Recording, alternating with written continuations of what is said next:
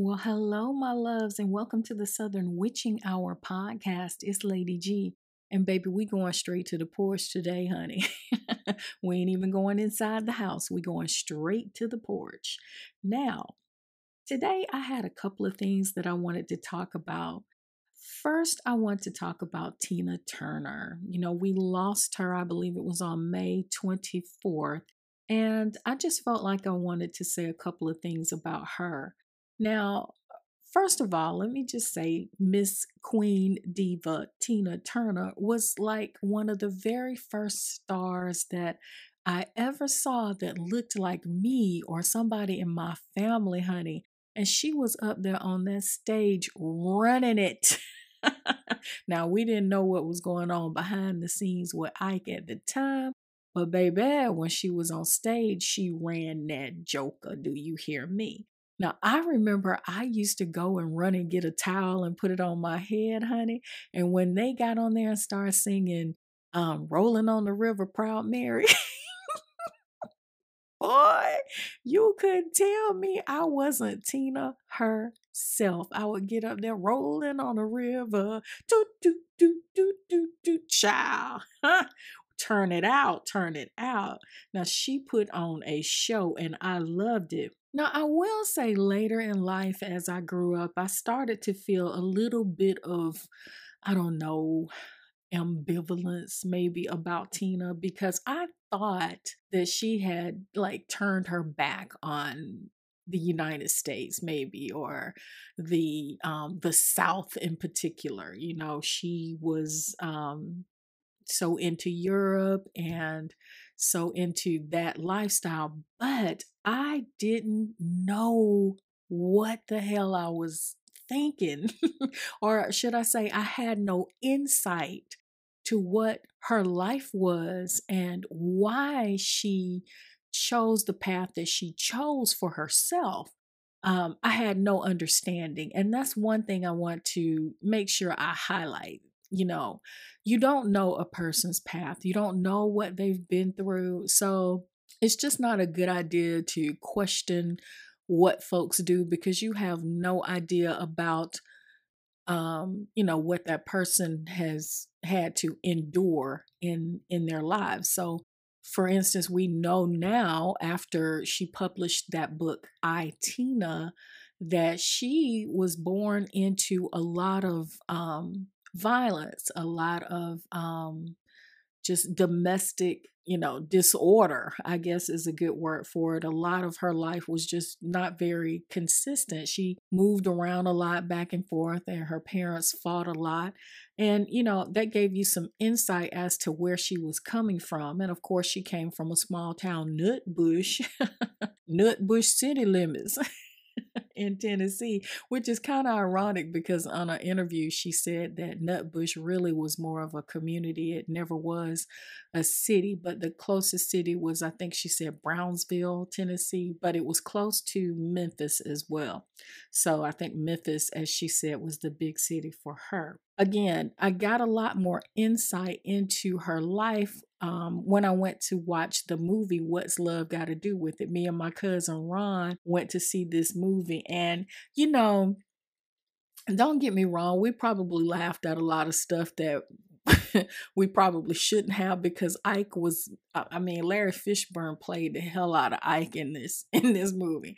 And it's really kind of iconic in the, in Black Southern culture. I mean, if I said, you trying to help Ike, Ike don't need no help. You know, everybody will fall out laughing, but what was going on in that scene was really quite abusive. So, you know, I feel kind of ambivalent about that, because this was a woman who endured a lot of abuse, and the movie did kind of offer a bit of comic relief, you know, when they were displaying that. I got my notes here, so if you hear me flipping around pages, then you know what that is.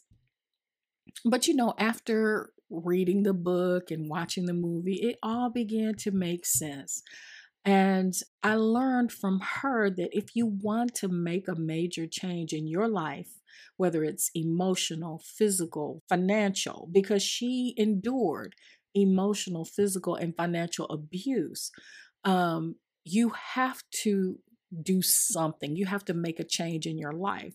And for her, it was her finding of Buddhism and the fact that she started chanting. And, you know, a lot of times if you watch interviews with Tina Turner and they ask her about the Nam-myoho-renge-kyo, she would say that basically it was something that you could chant if you wanted to have change in your life.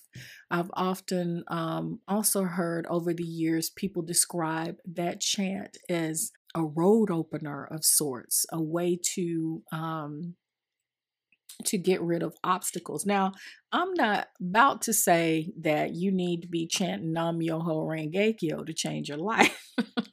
I mean, you don't have to become a Buddhist. You don't have to do anything. I'm just telling you what Tina said worked in her life. Now, again, I found myself really sad when I found out she had passed away because she was so iconic. And I'll tell you, I have followed Tina over the years. And someone close to me asked me about this because they were like, "You're watching a lot of Tina stuff." But anybody who knows me very well knows that I have watched many of her interviews and, you know, things for a long time. But more recently, I've been kind of going back to some of my favorite different things about her on YouTube. So, for example, the Larry King interview. Now, that one is a really good one to watch. And if I think about it at the end, I will ask editing Lady G to add the link. But honey, if she don't, she don't. Just go Google it. Larry King, Tina Turner interview. And I just loved it because she explained in there the fact that she was so loved in Europe and that she was bigger in Europe than Madonna was here in the United States. And that really did say something. And in a different interview, you know, she was, you know, she talked about how they were able to accept her as a rock and roll singer, a rock and roll star. And that just was never going to happen for her in the United States. So, you know, again, maybe her chanting helped her to open the road to the kind of life that would provide her the acceptance and the opportunities that she was looking for.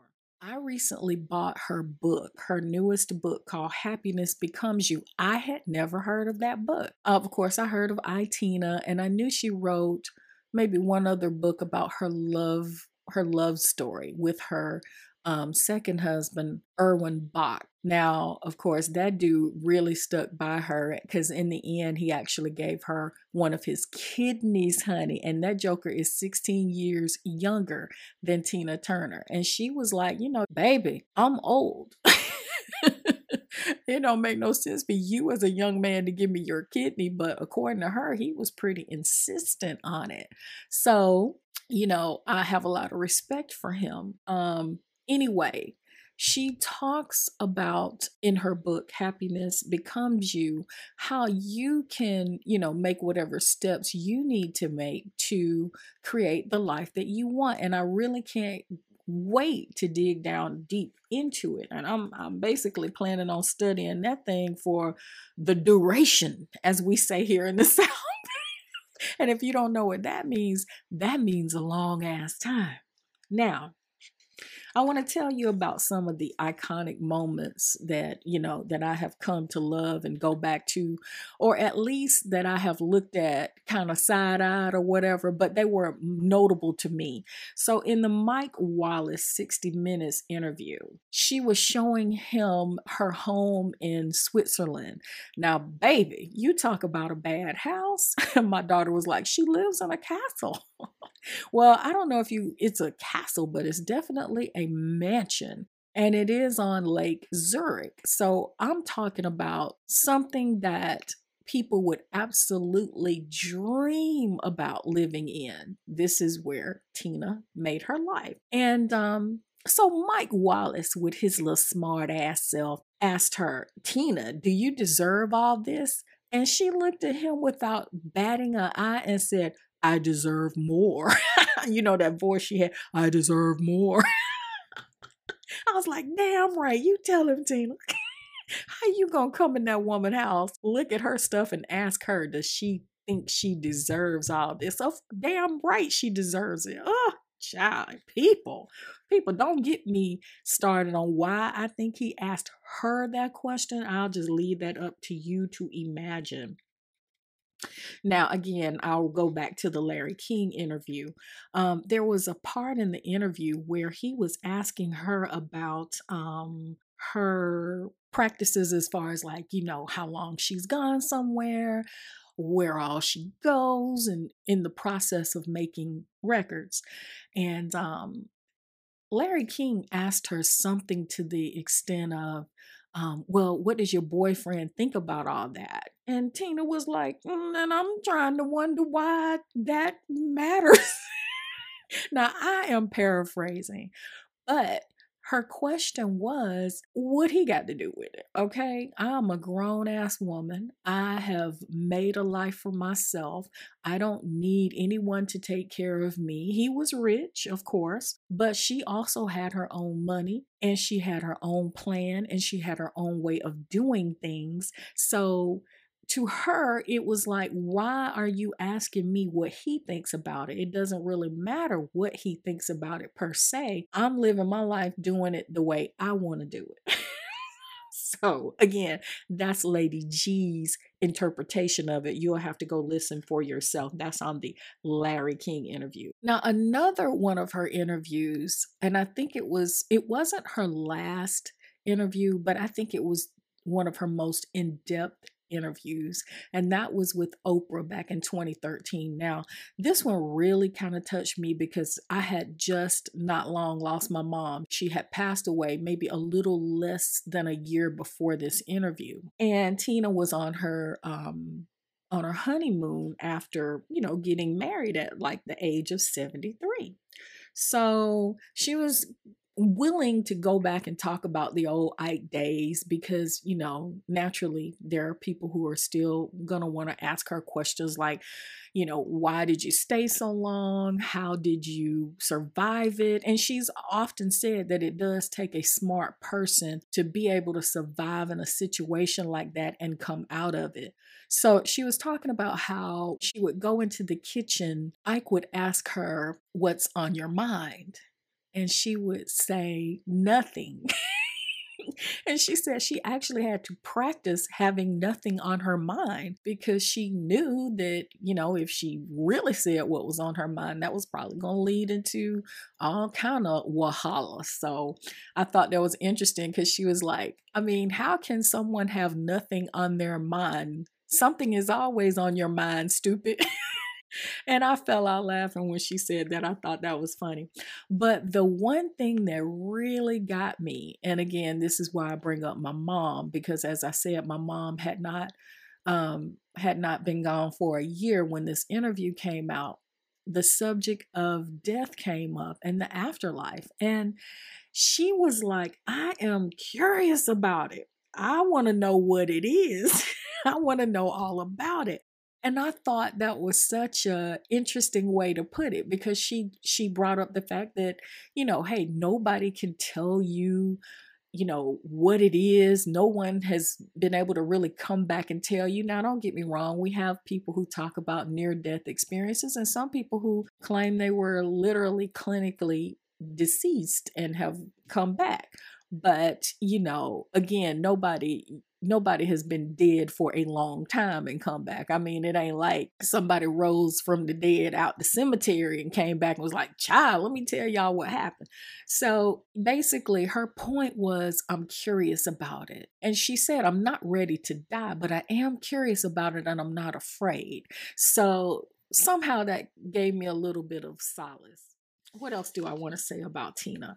Yeah, something else that, you know, a lot of people don't really think about. In her later years, especially when she was sick, Tina lost both of her biological sons. Her first son, Craig, died, I think it was 2019 or something like that. And I believe I'm not sure if he, you know, if he took his own life or not. I'm not sure, but I think he did. And in an interview, she was talking about, you know, how sad she was about that. And she felt like he was always smiling, but that he was alone. So again, another tragedy.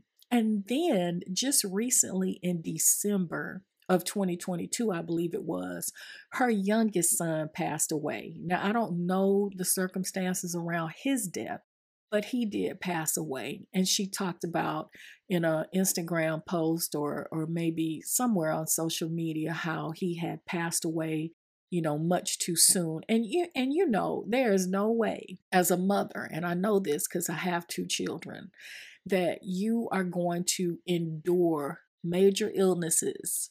And during this time of battling major illnesses, you learn that both of your biological sons have passed away. That takes a lot of wind out of your sails, I'm sure. I mean, just even for a healthy person to lose two sons in a real short span of time, that's one thing. But then to be ill and to have that happen, that's really a lot. So she was just a beautifully strong woman. I respect every single thing about her. She is going to be my teacher for the rest of my life through this book, Happiness Becomes You.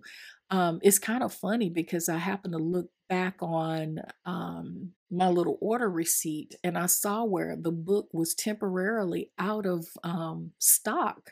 So I got it just in time. Now I'm sure they'll probably be able to get some more books in stock, but at the time through Barnes and Noble, the book was out of stock. So you may be able to catch it on Amazon. So what else do I want to talk about? Oh yeah, I want to talk about Happy Pride. Happy Pride to the LGBTQIA+ community. And I feel the need to speak on this because I have always had gay and lesbian friends in my life ever since I can remember. Now, I remember in high school, and I'm going to take you back even further when I was in probably not even elementary school, the very first gay person I encountered. But in high school, I had a friend named Sandy. And Sandy and I have been buddies for a long time. We used to have a good time together. Now, Sandy was Puerto Rican, but of course she spoke English. And why do I say that? Because whenever we would go out, like to the mall together, and some guys would come up and start talking to us, that heifer would pretend like she did not understand English. And I would be looking at her like, you know, you understand what they say. So it would leave me to be the one to talk to them, you know, and basically say we are not interested or whatever. And they would say something to her and she would start speaking in Spanish and I would get so irritated with her. And then whenever the guys would leave, she would fall out laughing at me. I'm like, I'm going to fix your ass. I'm going to fix you. Anyway, so Sandy called me one day. And she sounded not her chipper, typical self. So I'm like, Sandy, what's wrong? And she said, well, I have something I want to tell you. And I was like, oh, Lord. And I said, well, go ahead. She was like, I don't want to tell you over the phone. And I was like, okay. She was like, can you meet me at the park? There was a little park nearby where I was living at the time. And I said, yeah. Anyway, Sandy, you know, had met me at the park and she was looking kind of glum. And I was like, what, Sandy, what's up? And she said, I just wanted to tell you that I'm a lesbian. And I looked at her and I was like, girl, you scared the shit out of me. I thought you was going to tell me you dying or something. I'm like, I know you are a lesbian. Okay, what? And she looked at me and she died laughing. We just kind of, you know, hugged each other and fell out laughing about it because I thought to myself, now, why in the world did Sandy think I didn't know she was a lesbian? I knew she was a lesbian. Anyway, I've had gay men in my life as far as I can remember. When I was a little girl, there was Henry. Now, Henry was a hairdresser, as we call them here in the South.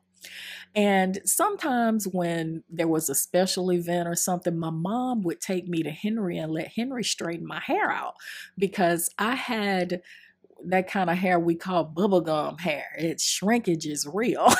So it's a lot longer than it looks, because I have a kind of a curly grade of hair that really does shrink. So anyway, Mama would take me to Henry to get him to straighten my hair out. So when I would go in there and he would straighten it out, and all the ladies would sit there and say, "Oh, her hair is so long and so pretty." And he would say, "This is my girlfriend from Alabama." He would say Alabama, although I was born and raised in Georgia, but my parents are from Alabama, so that's why he would say that. He said, "This is my girlfriend from Alabama, and y'all heifers are jealous. I know y'all jealous."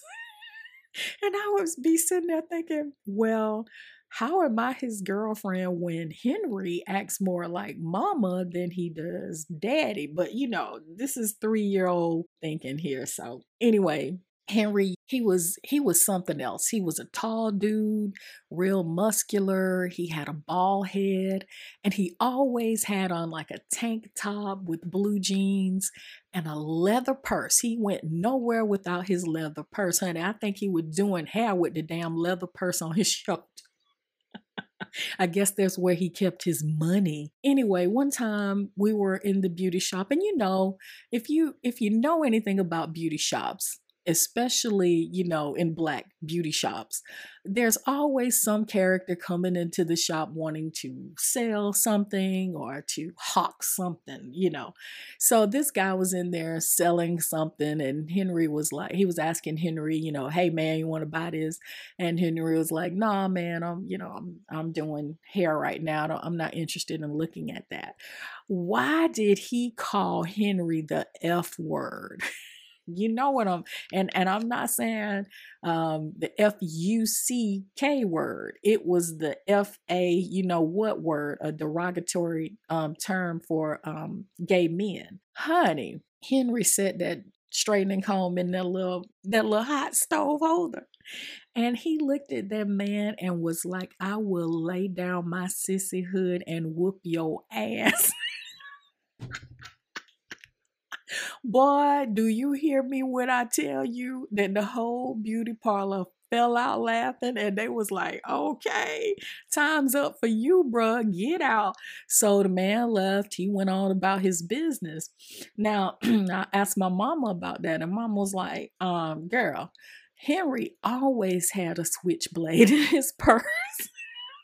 Nobody didn't mess with Henry. He could walk up and down 12th Street, 9th Street in Augusta, all down in May Park. And this is some of the more rough areas. Now, due to gentrification, it might not be that way now, but back then, honey, if you didn't know somebody down that way, if they weren't familiar with you, you was treading on thin ice. So anyway, Henry walked all over that place, and nobody bothered Henry. I loved him. He was my heart. So I guess I was going to be his girlfriend, and he was going to be my boyfriend. Now, you hear my little papers turning here. I want to talk about my mom and how she was like a covering for a lot of gay men.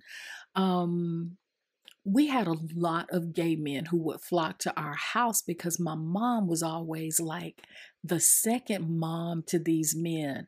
Now, don't get me wrong. All of them were very close to their mothers. No, we weren't talking about situations where people were disowned or anything. No, these men were very close to their mothers, but my mom was the mother figure that they could talk to when they wanted to talk about intimate issues regarding their relationships. You know, they wanted to get that motherly advice. They couldn't talk to their moms about that because the mom was like, "Child, one day you gonna be straight." You know, they still had these dreams of their sons coming home saying, "Hey, I was just joking. I wasn't gay. I was, you know, I'm straight now." But you know, that wasn't gonna happen.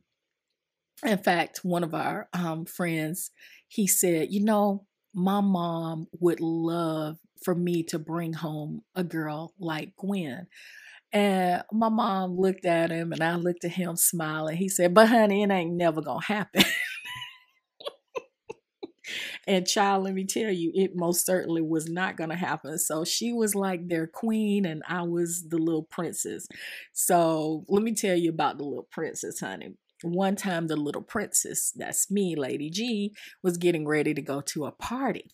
Well, apparently I didn't have on the right outfit to the liking of one of Mom's friends. So he was like, "Where are you going?" And I said, "I'm going to a party." And he said, "Honey, with a skirt that short, you are the party. I suggest you go back up them steps and change that." Change that outfit. And I looked at him and he looked at me and then he looked at my mama and they both looked at me and back up the steps I went. And I put on a longer skirt because he was like, "Honey, with that on, you are not going to the party. You are the party." Now, we had another really close family friend named David. Now, David was really, really close to my Aunt Bob. And I'll tell you about my Aunt Bob later. In fact, I'm hoping I can get her on here one day. But anyway, David was devoted to my Aunt Bob and he was at her house all the time. And he was also, you know, really close to me and my mom and my cousins. And there wasn't anything he wouldn't do for us. I miss him so much. He passed away in 1997. I remember one time we used to go to this club called a Doctor's House, child, down in Ufala, Alabama, honey. Shout out to Ufala. We would be at the club and we would come in there, me and him, because we would come in a little bit later after, you know, Mom and them had already been there. And we would come in and get out on that dance floor. But let me tell you, when he played "And the Beat Goes On" by the Whispers and that long version, honey, David would get out there and kick and spin. He would show out because that was his jam, honey. One time a slow song came on. My aunt was like, "Come on, David, let's dance." And he was like, honey, you might not hold me right."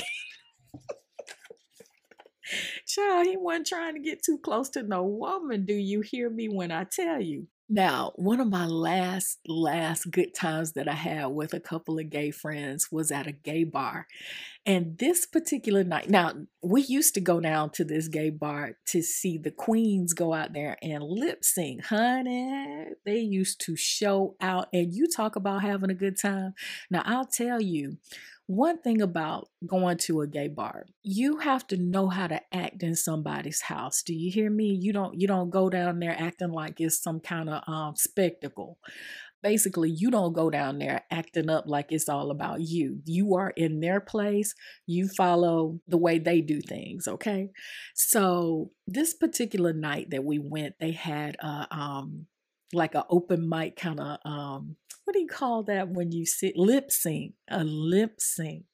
So, you know, I went and decided that I was going to actually lip sync. So the guy was like, "Okay, so here are our, you know, the songs that we have. And all you have to do is put your name down. And then when they get ready to play the song, they'll call your name out. And then you go on the stage and play the song and we'll put the words up on the screen." So I was looking through there and I found "If I Can't Have You" by Yvonne Elliman. Child, I got up there when that song came on. I kicked off my heels because I used to wear some heels back in the day. Baby, I kicked them heels out on the floor and I was out there. "If I can't have you, I don't want nobody, baby." I mean, everybody was having a ball. We had a ball. Everybody was clapping and, you know, kind of cheering me on as I sang that song. I was twirling and kicking like I was David, honey. It didn't help that I had a couple of cocktails, and I will tell you, they makes a good cocktail down there. Anyway, after the fact, one of the last things I remember was at closing time. There was me, my friend, and a couple of other guys. We were all locked in, arm in arm, sitting at the bar singing, "You picked a fine time to leave me, Lucy."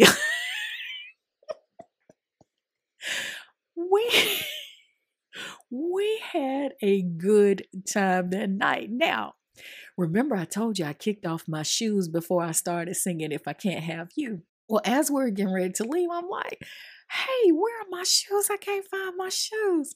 So I looked at the end of the bar, and this queen, she was dressed, honey, to the nines. And she waved at me. She was like, honey, I got your shoes, and you lucky I can't wear these little old 6.5s. And I gave her a hug and, a kind of kiss on the cheek. And we left out of there. And that's the last time I've been to that gay club. So, but we used to have us a good time. Basically, I said all that to say I am an ally because I was taught to be an ally. We never heard the word ally. My mom would, if you ask her, are you an ally? Now, my mom, like I said, is not with us anymore. But if she were here and you said, well, now, Miss Eva, are you an ally to the LGBTQIA? She would be like, first of all, I don't know who you talking about. And an ally, what do you mean? She didn't know all the letters. She didn't know all of the terms that we use today, but she was definitely an ally. She was there for them when they didn't have anybody else to really talk to about the things that mattered to them. She was a covering for them. And I'm proud of my mom for being that way. I'm proud of my aunt for being that way. I don't have any regrets about it at all. And, happy Pride. It's getting late. I see the evening star setting over in the west. And I have had a good time talking to y'all today. I left a whole lot of meat on the bones for y'all. Be sure and share this episode and, also follow me on Instagram. I'm over there as the Southern Witching Hour. And there are underscores in between the words. The underscore Southern underscore Witching Hour. Underscore between witching and hour. And, join me over there. See what I'm talking about, what I'm doing.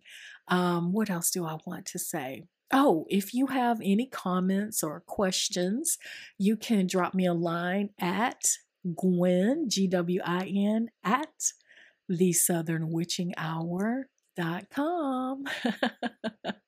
Y'all take care. And remember, Lady G loves you.